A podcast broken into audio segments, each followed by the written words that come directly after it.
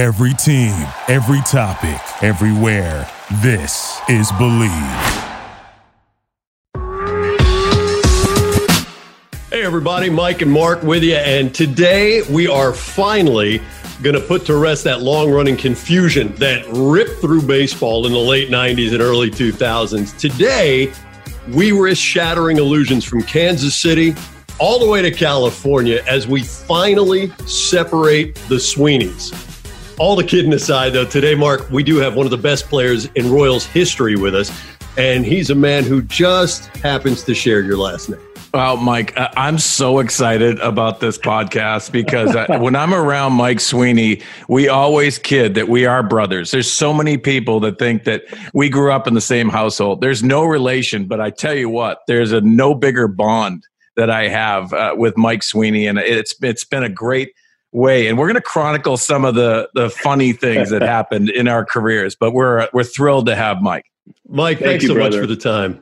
Really appreciate uh, it it's my joy to be on with you, Mike and Mark. Uh, you know, being a San Diego resident, it was a dream of mine to uh, play for the Padres and, and be a teammate with Mark and be with you, Mike. But I think uh, during my tryout, and I think it was 2009, I left a piece of my rotator cuff out in left field, and uh, that was the that was the gist of it. So I do have some great memories playing at Petco Park. Um, my last my last game ever was in 2010 as a Philly we were trying to make a playoff run, and um, by the grace of God, uh, I got the start against Clayton Richard, and my last at bat hit a home run to help us win the game. I think it was three to one, and help us clinch a couple days later. So, although I never was blessed to be a Padre and play with the likes of Mark and, of course, our dear friend Trevor Hoffman, um, I'm, I'm still a big Padres fan, and it's an honor to be on the show with you guys. I got to be honest with you, Mike. I don't think uh, most of us in the broadcasting end have the genius to have handled seeing Sweeney behind two shirts. It probably would have loused us up too many times to count. But just the same, man, you had a wonderful career. And despite the rumors uh, that the two of you grew up together, and I don't want to be presumptuous, but I understand you didn't actually meet each other until 1995. Is that right, Mike? Yeah, 1995. I'm catching for the Royals, and of course, it's the eighth inning. You know, because that's when scrubs come in. yeah. And uh, and the Cardinals had this young stud coming in for a, a pinch hit at bat, and um, it was now batting number thirty, Mark Sweeney, and I'm like, oh my gosh, like, and he, he comes up, and I'm I'm excited, you know, I'm I'm I, I know of Mark, he's a heck of a player, and his his line uh, is something I'll never forget. He taps me on the shin guard and says, hey, will you tell all your fans to quit sending me your baseball cards? I mean, we're in the middle of a big league game. I mean, both of us are fighting, trying to make a team. And uh, it, was something I'll never forget. Mark, anything you want to add? No, it's so funny because it's so vivid, in my opinion, because it was anticipation uh, of knowing that I was going to finally get to meet you. Because uh, we'll dip into uh, the trading card element of this, but when I came around, we came from the third base dugout. So I'm going around the umpire. I tap you on the shins. I'm like, how are we, how are we going to do this? I mean, this isn't before the game, out in the outfield where you get to congregate, you get to talk. Like you said, it's the end of the game. So I'm digging my spikes into the, you know, to the batter's box.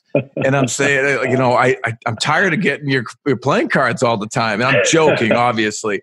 But as I'm digging in, we're having this communication. You're, you're basically, uh, knelt down on your shin pads at this yep. point, and the umpire says to us, he goes, "Hey, can we get this going?" Yeah, I mean, we got to get this going. I said, so yep. it, it, really was a, a start of a, a, very special relationship. Most of it was done afar because I was in the National League the whole time.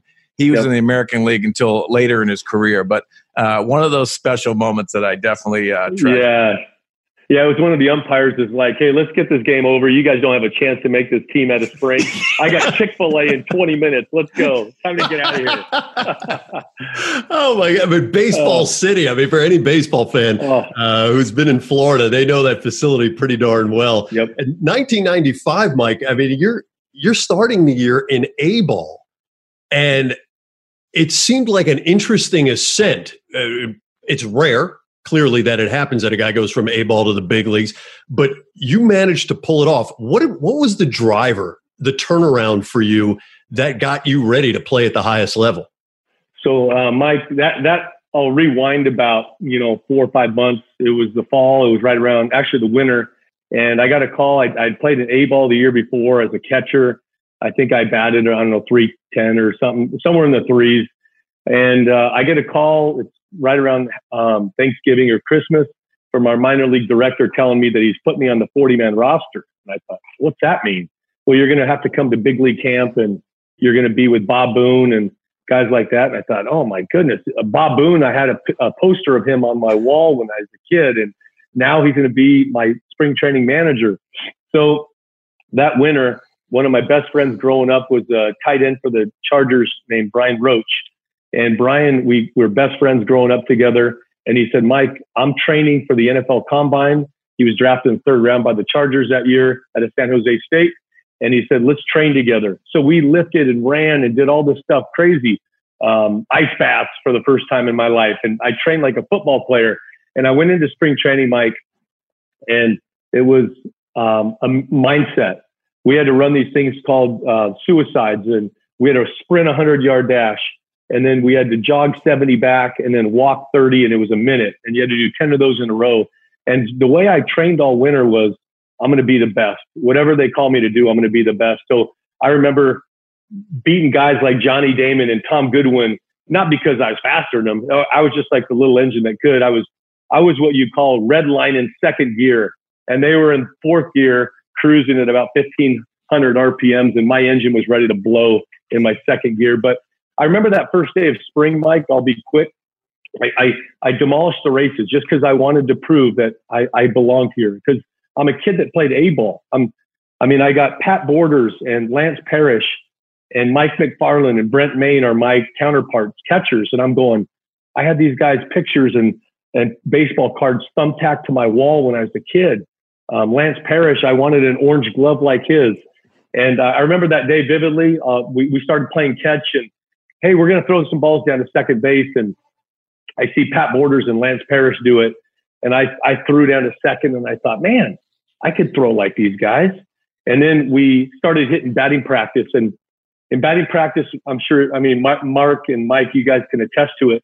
When you're in the minor leagues in the Midwest League, the baseballs you use for batting practice look like something that a Rottweiler has chewed on in his doghouse for about a month and a half. And they're like, hey, we got a whole laundry basket full of them. And here you go, kid. And if, I mean, if you whack a ball, you're lucky to get it out to the outfield. But in the big leagues, they had a big, huge basket full of pearls that had never been touched before, and they're waiting to be hit by us. And I remember the guys are hitting BP, and I, I mean, granted, I put on a couple pounds from lifting with a football player, and I was a little stronger, but I hit batting practice with Lance Parrish and Pat Borders and all these guys, and I remember hitting, going, I've never seen a baseball do this off my bat. And then, of course, lastly, we go in the weight room afterwards, and I remember I'll never forget it.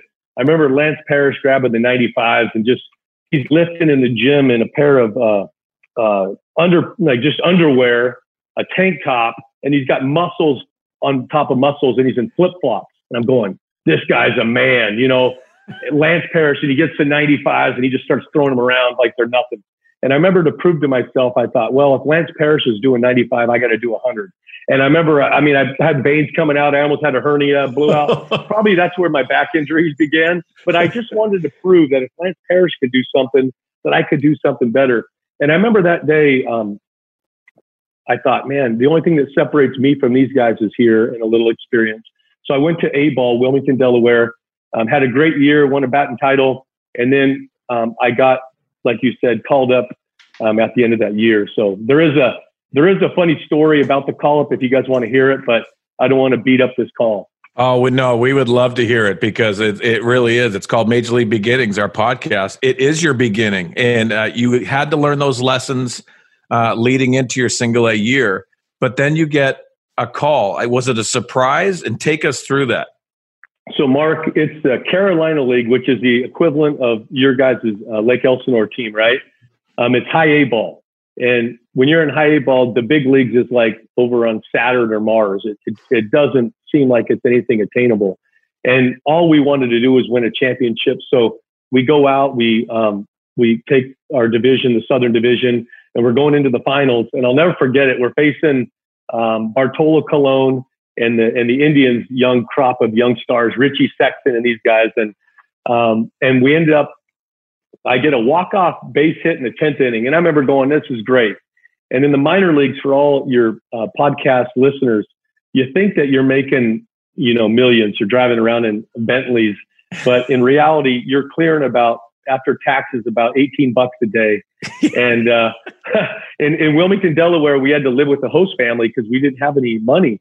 So this nice family, they gave me an old pickup truck that they had, and I, they had two little boys, Mikey and Eddie Testa.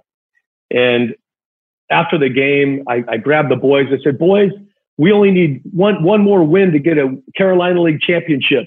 Uh, who wants to go eat a burger and a milkshake? I'm buying." So I throw them in the pickup truck. We go to some burger joint. It's, it's 10:30 at night, and uh, we're eating a burger and a milkshake. And my host family father comes pulling up and screeching the tires. And he says, Mike, you got to get back to the clubhouse. There's an emergency. And I said, Oh, dear God, it has to be Mark and I's great grandma or something, right? uh, so I go racing back to the clubhouse. And they said, Hey, Mizerock needs to see you, John Mizerock, our manager. So I go in his office and he's in there in sliding shorts, no shirt.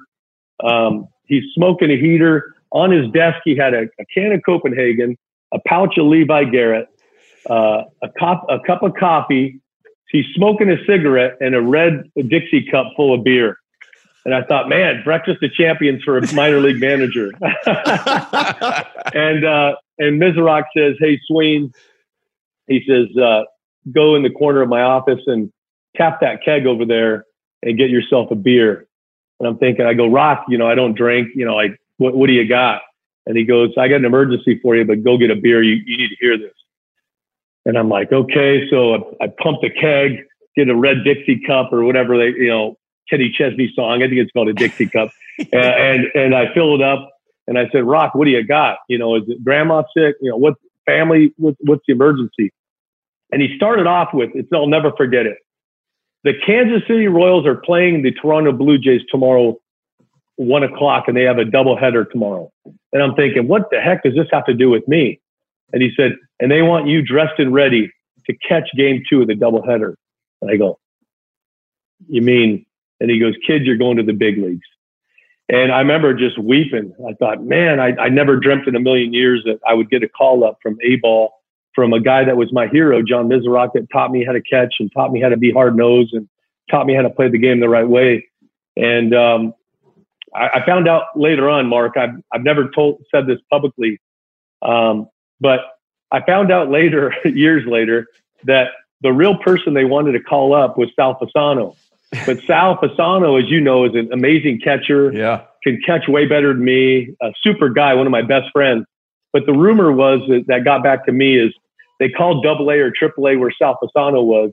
And apparently Sal had a good game and was out on the casino boats uh, having fun playing cards and they couldn't get a hold of Sal. So they said, well, doggone it, we need a catcher tomorrow. So call that clown up an A ball named Sweeney and get him here right away. So uh, I'm grateful that uh, hopefully Sal won a couple bucks on the on the boat that night. But uh, that's that was the story of my big league call up. Something I'll never forget. I don't know who you would call first other than uh, other than uh, maybe your your mom or dad. But what do you remember about that exchange? Because I'm putting myself in the in the position of a parent, and I've got a young yep. son in A ball. I'm not expecting that type of news. Who'd you call first? How did that go family wise?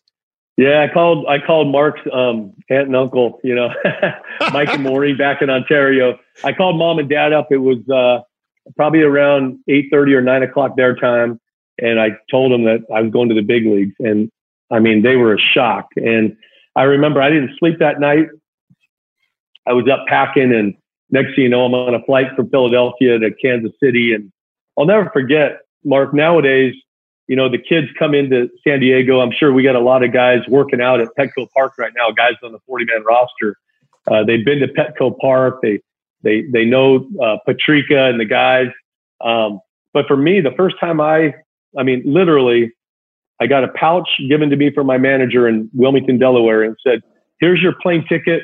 When you land in Kansas City tomorrow, there should be a red phone on the side of the wall. Pick up the phone. A van will pick you up and drive you to the stadium." And I'm like, so I, I literally got off the van, shuttle van with 20 other people going to the Drury Inn and who knows where else, worlds of fun. And I'm like, hey, I'm I got a game to catch in about an hour. And literally, I, they dropped me off. I got my suitcase and a duffel bag full of my catcher's gear. And I walk up to the uh, the guy guarding the door. He goes, "Can I help you?" And I said, "Yeah, I need to get down to the clubhouse." He says, "You have a ticket." I said, "No, I don't have a ticket. I'm a player." I mean, I probably look like the paper boy. I had a baby face. I got a Royals duffel bag from Wilmington, Delaware, and a, and a Samsonite bag like Lloyd Christmas. And I'm walking into Kauffman Stadium, and they're going, "Well, what are you doing here?" So uh, the first time I ever stepped foot in the clubhouse was my my big league call up. So it was it was a great day. Mike, when you walk in that clubhouse, and all of the uniforms are mm-hmm. around the locker room, do you remember that moment that you were like, "Man, this is the big leagues"? Because it's it's done in the minor leagues, but it's not even close to that atmosphere.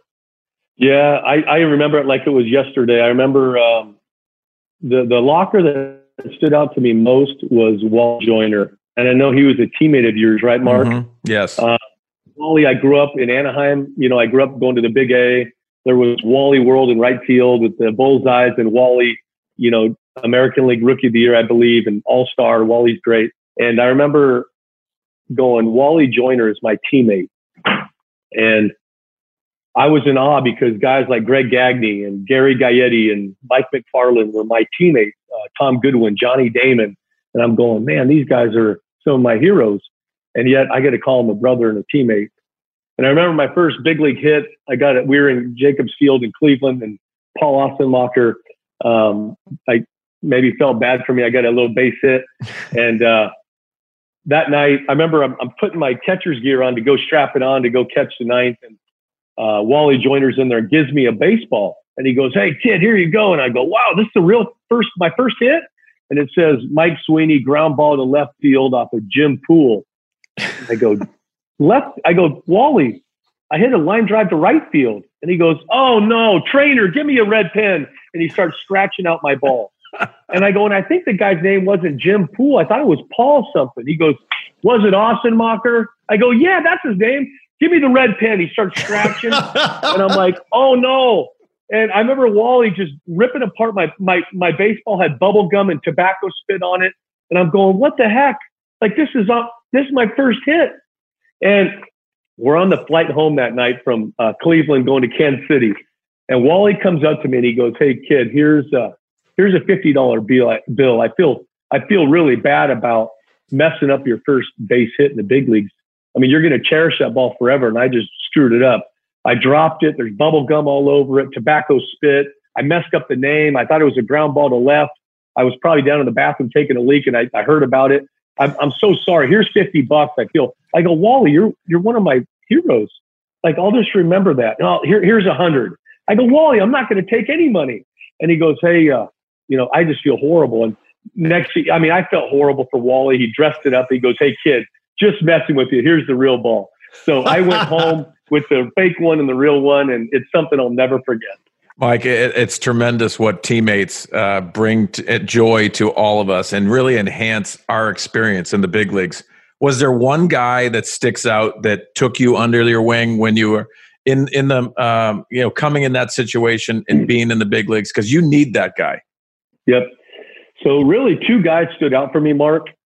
Uh, I would say uh, maybe three. It was uh, Mike Macfarlane, who was the guy that I was trying to take his job. He was an older, established veteran um, he was the man that I wanted to be. He was a practicing Catholic. Him and Kathy were married. They had four children. And I thought, man, someday I want to be a man like that guy. Um, long big league career. And then there were two pitchers that really took me under their wing. And it was uh, Jeff Montgomery, the greatest closer in Kansas City Royals history, and then longtime major league pitcher Tim Belcher. Those those guys really looked out for me as like a little brother. And um, and and it's great, Mark, because I ended up being the Wally Joyner for the guys years down the line doctoring up their first ball. And I ended up being the Mike Macfarlane and the Jeff Montgomery and Tim Belcher for the next generation that came up after me. And I know, Mark, you probably have stories of whether it be McGwire or other guys that took care of you. And then you were the leader years down the line that were taking care of the other guys. I'm sure you could probably hit on that. Yeah, it's a beautiful uh, message, and and when you have guys that go out of their way and take you under their wing, I, I remember you know there were veteran guys that would take you to try to get your new your first new suit because you got to dress up on the planes. And and listen, I, I mean, I, I didn't know what a suit coat was. I mean, I, I, had a blazer, but it didn't look good. It had all kinds of things hanging off it. But uh, it, it's it's one of those things. There's so many moments that you take in as a rookie, and it's just so fast paced. But I would love to get your take on this uh, because rookie cards mean a lot. And I think going back to the days when you first came up, when you got that first rookie card, it was almost a sense of accomplishment that you made it. Is there anything that you had uh, in that experience? Two things, Mark. Uh, number one, when I got my first rookie card, I'm like, like I got my first big baseball card, and like I can't believe that this is something that I would rip open when I was a kid and eat that cardboard base thing that they called a piece of baseball uh, of, of chewing gum. And I would put my heroes, I put thumbtacks through them on my wall and dream that someday I'm going to be like them. And then number two, I think it, it kind of hit home. Uh, my second year in the call up in the big leagues, 1996, we're playing in the Kingdome, and I got my first home run that game against Jamie Moyer, who was like a legend.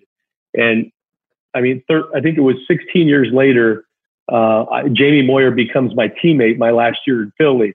But I remember thinking I hit my first big league home run against Jamie Moyer, and then the eighth inning, I'll never forget it. Now batting number 20, 24, is it 24? Ken Griffey Jr. And I remember going, and the crowd went crazy in the Kingdome. It was the loudest I'd ever heard it. And I remember thinking, Ken Griffey Jr. is hitting and I'm catching. Like I've really, I'm really in the big leagues.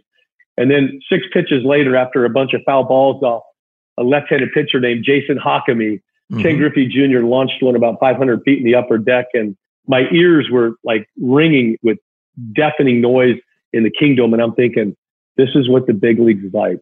Wow. Like, and it's something. So between the baseball card and having Ken Griffey Jr. come up and even hit a home run, I mean, it's something I'll never forget.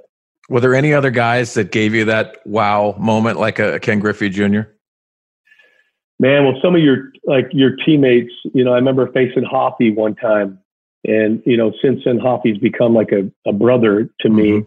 And I remember facing him at Kauffman Stadium, the only time I ever faced him. I'm going, I'm facing Trevor Hoffman, and it was just, you know, magic moments. Um, seeing Big Mac uh, when you played with him in St. Louis, hitting balls. I remember our whole team came out just to watch him hit batting practice. Yep. And I'm thinking, what a stud.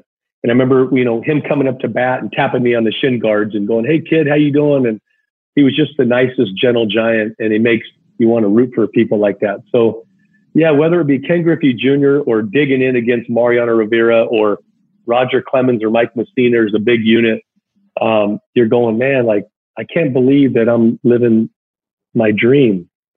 Like, this is something I dreamt of doing when I was a little boy, and yet, like, I'm living it. Like, dreams, dreams aren't supposed to come true for a kid from Ontario, California that gets drafted in the 10th round. Like, like I grew up with a bunch of cows in my backyard and nothing good could come out of Ontario. I was always told the only thing good that left Ontario was uh, the airplanes that left uh, Ontario Airport and the milk that came from the dairies. I was like, I, am neither of those, and yet here I am playing in the big leagues. And like I only played the game, Mark, really to, you know, my dad. I'll share this with you. Was was a minor league player with the California Angels.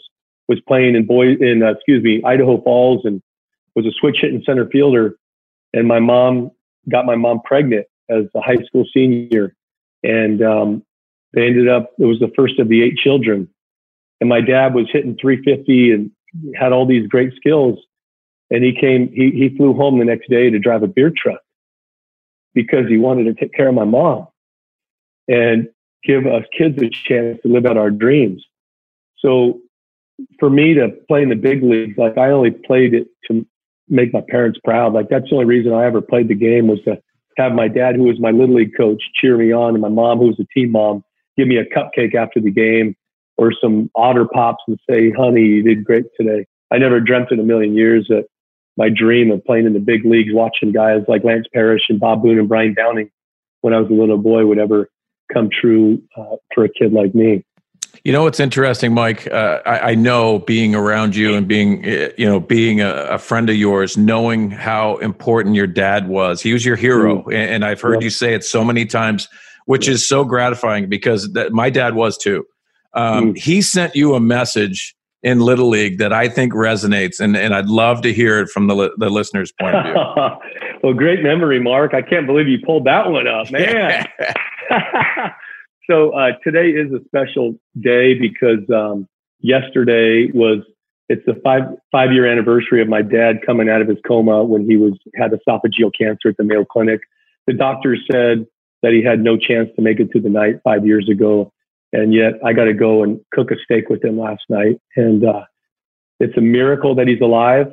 Um, he's my hero, just like yours, Pop Mark is is yours and will always be. And uh, I gotta I gotta cook a steak with my dad. I couldn't hug him or kiss him because he's so protective of you know he has to be careful with this COVID nineteen. But like to sit and have a steak with my mom and dad last night was like a dream come true. But we were in the city championship. Um, ironically, your old teammate, I believe, Geoff Blum, yeah, our starting shortstop. The football player that played for the uh, Chargers, Brian Roach, was playing first base for us, and we're playing in the city championship. And uh, we're playing on the north side of the tracks in Ontario, uh, predominantly a rougher part of town. And um, I remember it was it was the fifth inning. I was throwing a no hitter, um, but I'd walked about seven or eight guys, and I ended up drilling about five or six guys. And I remember the these guys were screaming on the chain link fence, going, "Get him out of the game! He's going to kill somebody! Get him out of here, umpire!" And I remember I was really overwhelmed with like intimidation, like these grown men are screaming at me, swearing, telling me I'm going to kill their kid. And I remember I was scared, I was shooken, and but also I wanted to win. And I remember my dad, who was our little league coach, came out and I went to give him the ball, Mark. I held it up, kind of like you do on the broadcast. Um, I love that. Um, I held up the ball and goes, Dad, here you go. He goes, son. He goes, put that. Mm. He goes, put that ball back in your glove. He says, I don't give a crap what anybody says to you on that sideline. If anybody says anything to you, I'll fight anybody for you. He said, You're the best thing we got. So, what I want you to do, son, is take that ball and I want you to throw it as hard as you can. I don't care if you walk another seven. I don't care if you drill another seven. He said, You are the best we got, and I believe in you. And he, he put his big mitts on my face and wiped away my tears. And he says, Son, I believe in you. And he goes, You go get him. And I'll never forget it, Mark. It was a a lesson that I'll I, I, I live.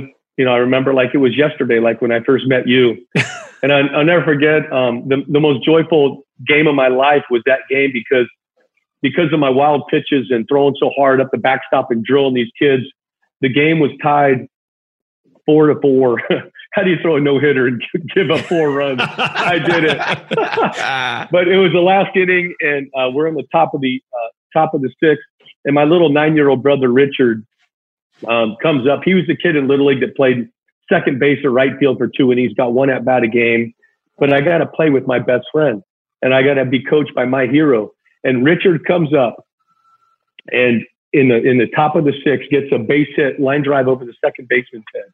And um, we end up go up five four, and I'm like, there's no way I'm going to let that run come through. And I remember getting the last few outs, and the, and I remember after the game, me and Brian Roach and Geoff Blum, we it was all about our teammates, Mark. That's how you played mm-hmm. the game too. But we lifted my little nine year old brother onto our shoulders and we carried him off the field. And Mark, I'm going to send you a little video of this because I have it somewhere on my phone. I have video of us carrying little Richard Sweeney awesome. um, off the field on our shoulders. And to this day, that was by far the most emotional game of my life and, and something I'll never forget.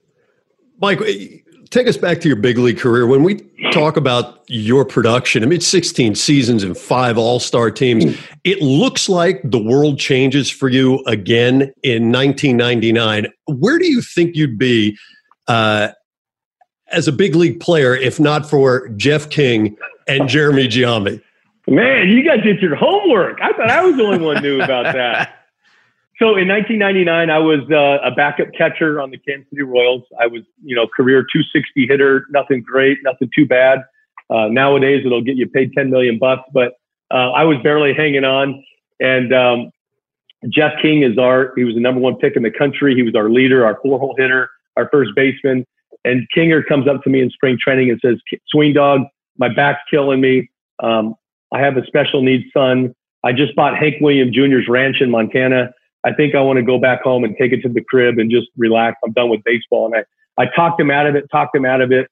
And the end of April, it was ironically the, the day that signified 10 years in the big leagues for Jeff King. He comes up to me and says, Hey, Swain Dog, today's my last day I'll ever wear a big league uniform. And I'm like, What do you mean? He goes, Ah, I'm, I'm hanging it up after this game. I'm going to tell the Royals they can have their three million bucks. I'm heading home. And I go, Seriously? So I, when we were in tears and the next day, I didn't know who was playing first base. I thought they were going to call someone up. I'm a backup catcher. And uh, so Jeremy Giambi was on our team, and we had uh, we had an off day, and Kevin Appier is a pitcher on our team, and says, "Come to my ranch. You guys can, you know, ride ride motorcycles, shoot uh, shoot guns, go fishing." So I did the fishing part. Jeremy jumps on a quad that has a cage on it. I think it's called an Odyssey. And Jeremy starts ripping around, and uh, Jeremy was one of my best friends, and goes off the cornfield the the little hills that make up the cornfields in, in Kansas, and he lands the Odyssey like this, and he bounces, and he and I said, Jeremy, you almost flipped the thing. You're going to kill yourself. Oh, I used to race these things when I was a kid. These are the best. So Kevin Appier's wife pulls up, and she was Miss Oklahoma, Miss Kansas. She's stunningly beautiful and a great, wonderful woman. And she goes, I was driving down the farm road and I saw a motorcycle flying through the air. And that's all it took for Jeremy Giambi. Hey, that was me. You want to see it? It does a donut and burns off down the hill, goes over the cornfield. This time lands like this. And next thing you know, 10 seconds later, Jeremy gets out and he's got white shirt on like this, and it's filled with red blood. And oh. we run down there, and Jeremy goes pale, falls over. Thankfully, Kevin Appier's wife was a nurse. We go to the Paola Hospital. He gets staples in his skull, stitches above his eyebrows, stitches in his knees and we're flying to the next day to Pittsburgh to play an interleague game. And I found out on the plane that the competition at first base was going to be between me, the 25th guy on the team, the third string catcher, the DH, and Jeremy Giambi. Well, Jeremy Giambi says, Swains, I can't tell him that I was riding a motorcycle. So I go, well, I'm not lying for you. So Jeremy says on the off day, we went fishing at Kevin Appier's and I was going to change the oil in my truck and I went to pull the toolbox down at Sweeney's house, but stupid Sweeney had the toolbox up 20 feet in the air, and I, it fell on my head and it crashed off the ladder, and I got st- staples in my skull, stitches in my eyes, and and stitches in my knees. So, anyways, Jeremy was unable to play. Uh, we go out, and that night I had a few hits and a home run, and the next day I did it again, and then you know I got to play first base for a long time, but if it wasn't for Jeff King retiring and going to live on Hank Williams Jr.'s ranch, and if it wasn't for Jeremy Giambi changing the oil in his truck that day, um, who knows what would have been in my career? I probably would have just been a backup catcher and probably I'd be sacking groceries for Mark Sweeney uh, in his mansion over with Cindy uh, over at the local Albertson. Hey, you, you, catch a break, but you uh, you flourish with that break, and you do it with your bat and it's interesting for our listeners. There, there's choices that you make. Um, take us into your choice uh, of the, your bat model and what you used, and did you stick with that most of your career? So, Mark, um, that's one thing I'll, I'll share with you. Uh, I had a hitting coach named Ty Van Burkleo, and now he's the hitting coach for the Cleveland Indians. And he said, "Man, I think you may have played with Ty, but he I said, I've never Angels. met I've never met a Sweeney that can't hit. He's like, I know you're going to be good so I always felt like one one gift that Mark you had and I had, we could always hit. Um, but as far as the bat, um, I was pretty. Oops, sorry about that, guys. Um, I was pretty consistent in my model. Um, I had a C271 that I swung. It was just a it was a white handle and a and a black top. And um, and Fiona, once you take the doggy out there, baby. Sorry, guys. We're okay. we're real. I got six kids in this petting zoo that we call a home, and uh, and a dog that's barking. But um, so, anyways, it's the last week of the season, and I'm hitting in the cage, and Manny Ramirez walks up and goes, "Hey, Poppy, I like that bat." And I said, "Well, thank you." He said, "Can I have it?" I go, "Well, what am I going to hit with?" And he says, well, you can have my bat. And I'm like, well, I guess. I mean, you're Manny Ramirez. I'm a scrub backup catcher. Here you go. And Manny Ramirez gave me this bat. And I go, man, it feels like a C271. It was a M491B Rawlings bat, tapered handle, big head, kind of like an I13L mark, a bigger, bigger head. And I remember I said, I'm going to try this. If it works for Manny Ramirez, maybe it'll work better, you know, help me out. So I went into spring training in 99 and um, that's the bat that I ordered. And I came out and had the best spring training of my life. And honestly, from that day forward, I never used another bat. Um, once in a while, I always use just a natural bat, uh, kind of like you did, Mark, just mm-hmm. natural wood and put some pine tar on it and go get them. Um, my my buddies on my team, you know, the Jermaine Dyes and um, the Desi Relafords used to give me a hard time because once in a while I get it in a slump and I go, "Hey guys, I need to go with the soul pole," and they're like, "Yeah, it's time for the soul pole, Sweeney." so I get my black bat, and it was the same model, same weight, same dimensions. But sometimes you got to go to your roots in South Ontario, man, and go get your soul pole. But uh, Jermaine, they loved it. They're like Johnny Damon. Oh, Sweet Dog's got the soul pole going. but uh, it was the best. So one model, pretty steady Eddie guy, and um, yeah, it worked. So I kept using it. Hey, I'm going to dip into the archives uh, because this was another special moment because uh, we had interleague series, and I think I was with the San Diego Padres at the time. Yep. But we come into the Kansas City Royals, and and this is kind of our first uh, meetup when you're in the, in the big leagues. And obviously, yep. we had the spring training moment, but we just talked about bats. So I see you before the game. I said, "Hey, brother," and we always joked about it. It was, it was great. It was a lot of fun. Brought a lot of smiles yep. to us. But I said, "Hey, uh, is there any way you could sign a bat for me?" I said, "I would give anything for that." Go, oh, and of course, you're you oblige and you say, "Yeah, I'll send it over to you." well, you send it over to me, and why I tell this story, it's special because I got to meet Mike Senior that day. He was you at did, the game, Papa. and I, I gave him a I gave him a big hug. He doesn't know me. I mean, that's probably the conversations oh, and things like you. that. It's funny, but I get this bat, and I have to tell the listeners this is exactly what is said on it. It says, "Hey, brother." I'll never understand why mom and dad separate us at birth. and you know what? It's one of those moments that you get a bat, you get them signed, and they're all special. But yeah. that took it to another level, man. It took it to another level and really brought us th- that much closer. And I hugged your dad after the game. It was so great to to to meet him and be a part of that because I know how important he was to you. But I want you to know that bat is still on my bat rack here, and I absolutely worship that because it was it was extra special. Oh, buddy, I meant that with every beat of my heart, man. I mean, Mark, I, you, you're a brother to me, and even though you know the world, we don't know we're related, but I bet if we did the 23 and Me, yeah. I bet you. You, you know, I mean, Boston. I mean, that's where my family's from, Quincy, Mass, and I, I guarantee you we're related. I mean, we can both hit you got the better looks, you got the dimple, I got the Cindy Crawford, you know, and uh, you you got the nice left-handed swing. I got the hack. You know, they uh, they call me a brain dead hacker from the right side. Yeah, so, right. Uh, I I know that we have our we all have our gifts, but I would say that we are brothers, and I I, I do love you, Mark, like yeah. like you're my own. Right back at you, man. Brothers from another mother, right? That's right. and while you guys are enjoying this big league odyssey together, I think representing the Sweeney name in opposite yeah. leagues the rest of baseball is taking notice, you know, really of both of you in your now defined roles. I mean, Mark has a, a great career going as a pinch hitter, and obviously you can hit very well. Mike, you're uh, more of a regular player. Uh, you make five All Star teams, and you're a guy who has said before you just wanted to play pro ball so that you could basically tip your cap to your dad and all the hard work he had done. That's right. Next thing you know, you're an all star, buddy, five times over. What did it mean to you particularly that first time you were named to a big league All Star team? Wow, I'll never forget my first All Star game. It was in Atlanta, 2000, and um, you know I was blessed to get off to a good start. And um, I remember looking around the locker room and seeing Mariano Rivera and Derek Jeter and Roger Clemens, and I mean all the greatest in the world. And I'm going, okay, I know I'm not on the greatest of teams in baseball, but why did they pick me? Like, I'm just a kid from Ontario that wanted to play this game because I love it, make my dad proud. And it was very, very humbling. So, I mean, I was blessed to play in five, Mike, and it was great. But it's it's also good to stay humble. Like you know, we're here in San Diego, and I love it when the UPS guy or the FedEx guy knocks on my door and he says, "Hey, you're you're Sweeney." I said, "Oh yeah."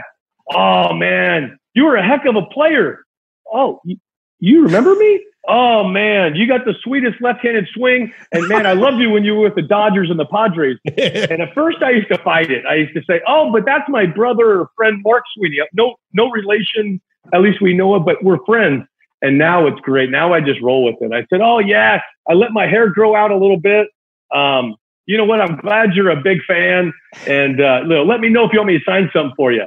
So now the UPS guy and FedEx guy is coming home telling his kids and his family members that, man, that Mark Sweeney's a heck of a guy. I didn't realize he has six kids. so I, I love it. You know what, Mike? When when I'm thinking about this, it reminds us of a story. So, you know, years ago, the late great Dick Enberg uh, did some play-by-play for years with with the Padres, and uh, Mark Sweeney's first time in the booth, filling in uh, for Mark Grant as a color analyst. Dick has him on the air, and he's talking about how uh, it must have been great growing up as a beach volleyball player, and he's on and on and on. And Mark isn't commenting, and I'm listening to this in my ear, and I'm going, "Why is Mark so silent? This is so strange." And Dick's going on and on and on, and I'm thinking to myself. So I jump in the booth and I look at Mark, and Mark will tell you it was getting so uncomfortable wasn't it, Mark? You didn't even yeah. know what to do with yourself. It, it was it, it, was uncomfortable, but here's the thing, and I, I think the listeners need to know this. It, it's a compliment because I I always looked at Mike as one of those guys that took off with that opportunity, and we're hearing it today. But a lot of people would say Mike eh, eh, eh, to me, and I never got offended by it, uh, and and there's no reason to get offended by it.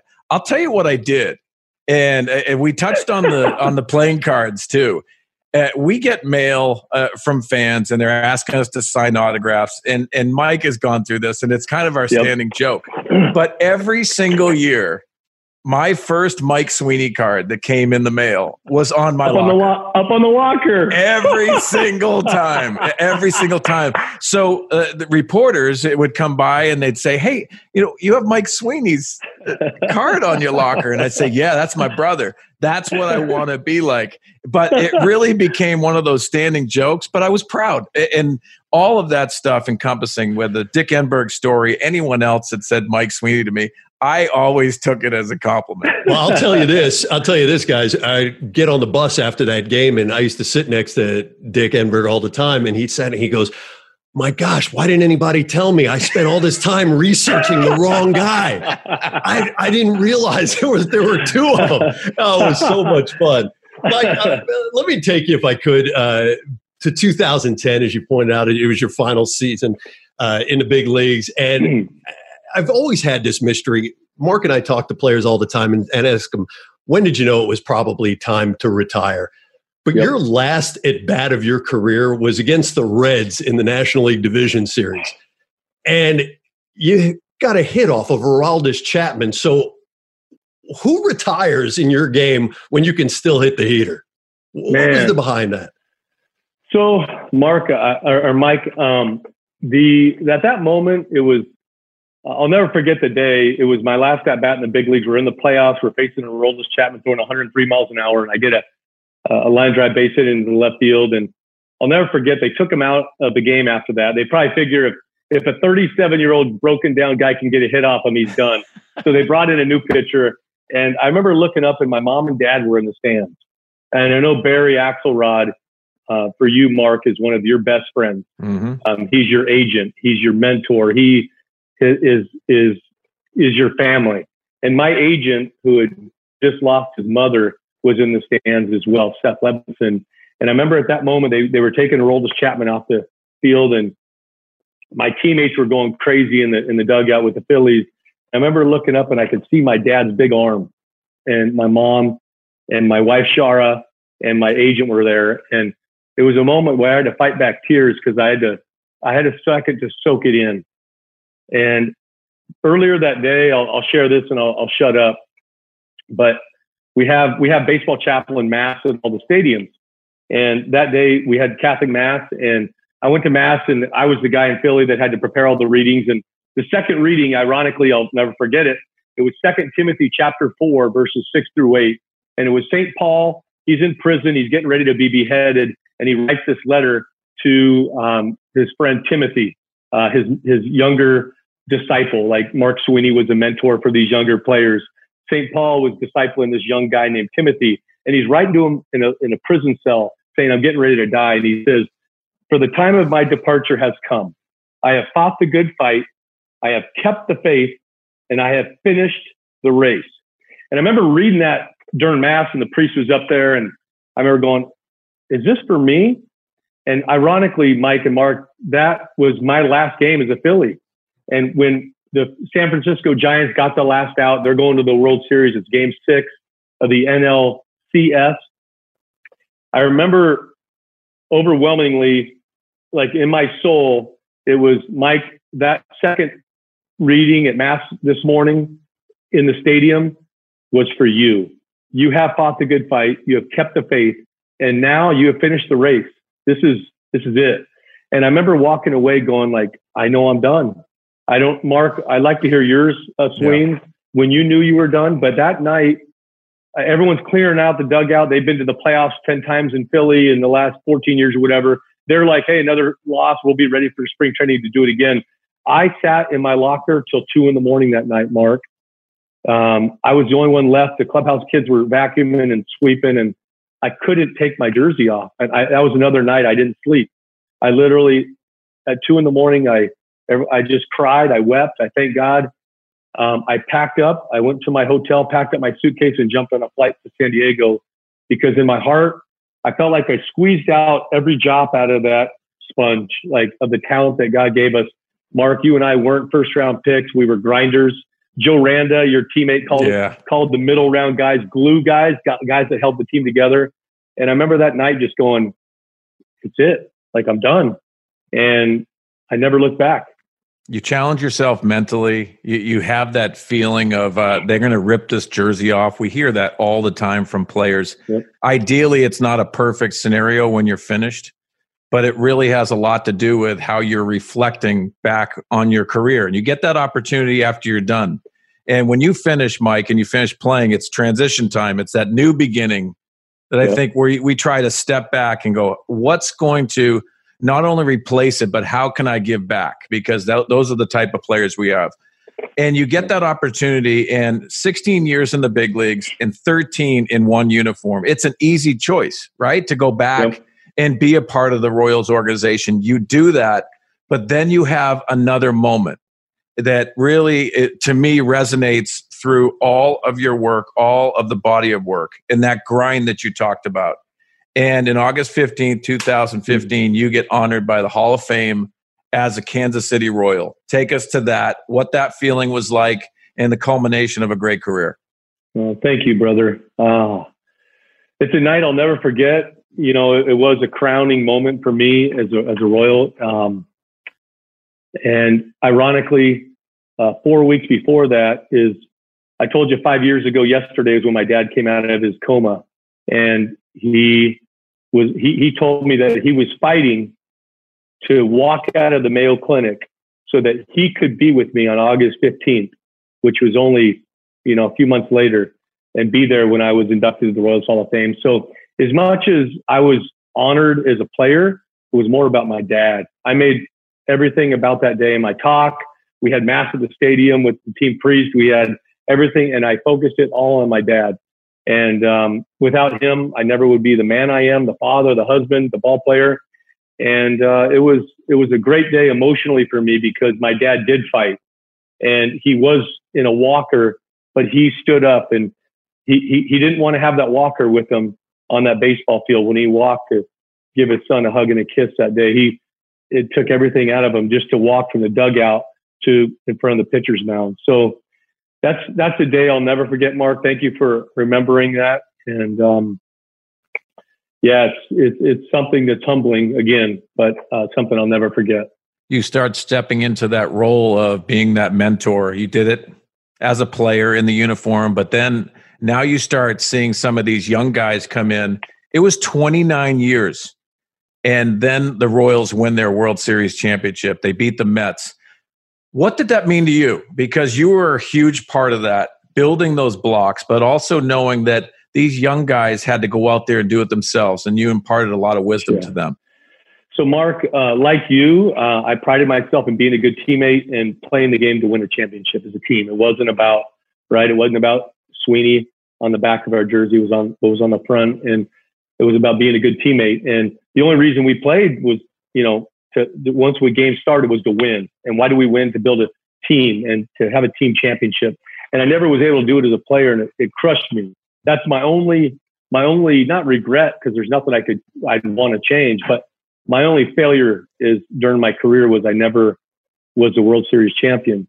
So when I became a mentor and a special assistant to the GM in Kansas City, my job is to mentor these guys from rookie ball to the big league and continue to do life with them. So all these guys, when they won the World Series championship in 2015, it was a, I mean, I'm a fly on the wall compared to the Eric Hosmers and the Moustakas that are actually doing it.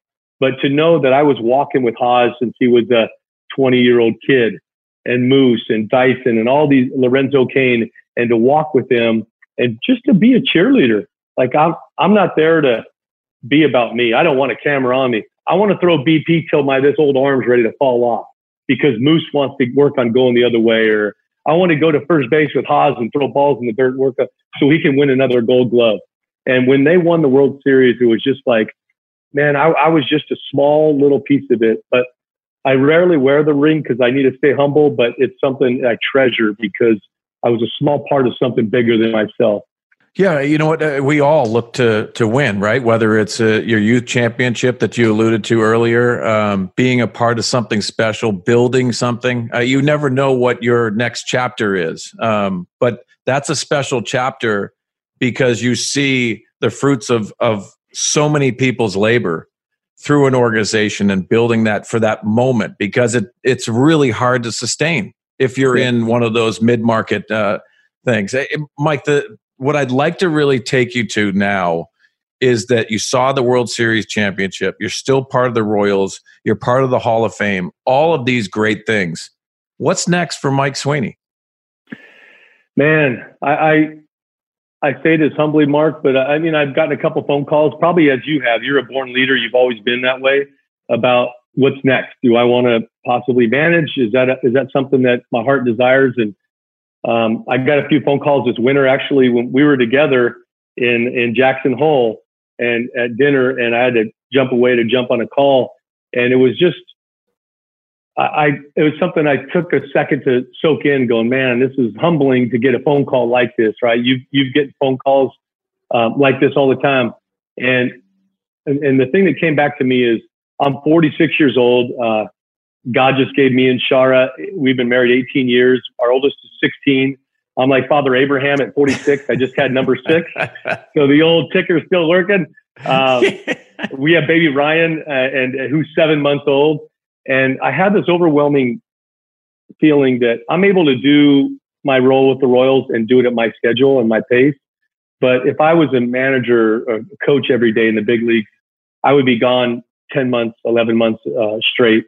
And my job is to shepherd, at least right now, my job is to shepherd Shara and the six kids before I go on a full time shepherding of, of shepherding men and trying to push to, to win a championship. So right now, what's next? I think it's just just keep trusting Mark and waiting. And um, you know, like Mr. T, he had that tattoo on his bicep, TCB, taking care of business. I just gotta, I just gotta take care of business, and which right now is Shar and the kids, and and my my role of servant uh, for the Kansas City Royals, and just keep doing that until something else um, is revealed to me. Well, you have certainly taken care of business, boy, Mike. 16 years in the big leagues, five time All Star, 13 wonderful years with the Kansas City Royals. And, and for our listeners, and we know a lot of you uh, in the Kansas City area know this, but to the rest of the country and world listening, Mike Sweeney is second in average and home runs in Royals history behind only George Brett.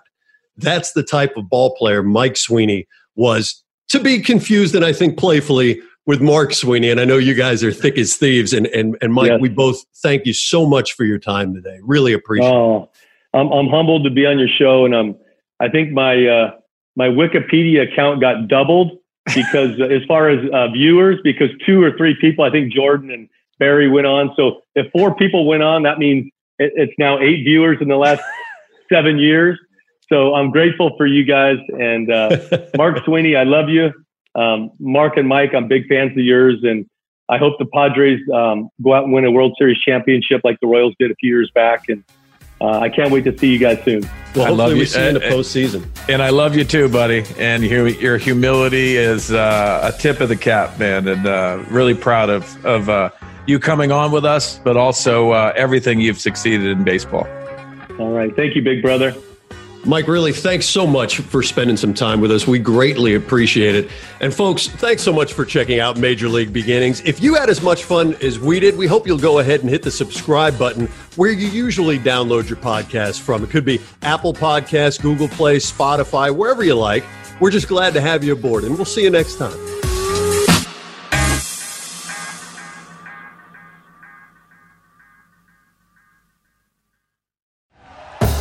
Thank you for listening to Bleav. You can show support to your host by subscribing to the show and giving us a five star rating on your preferred platform. Check us out at Bleav.com and search for B L E A V on YouTube.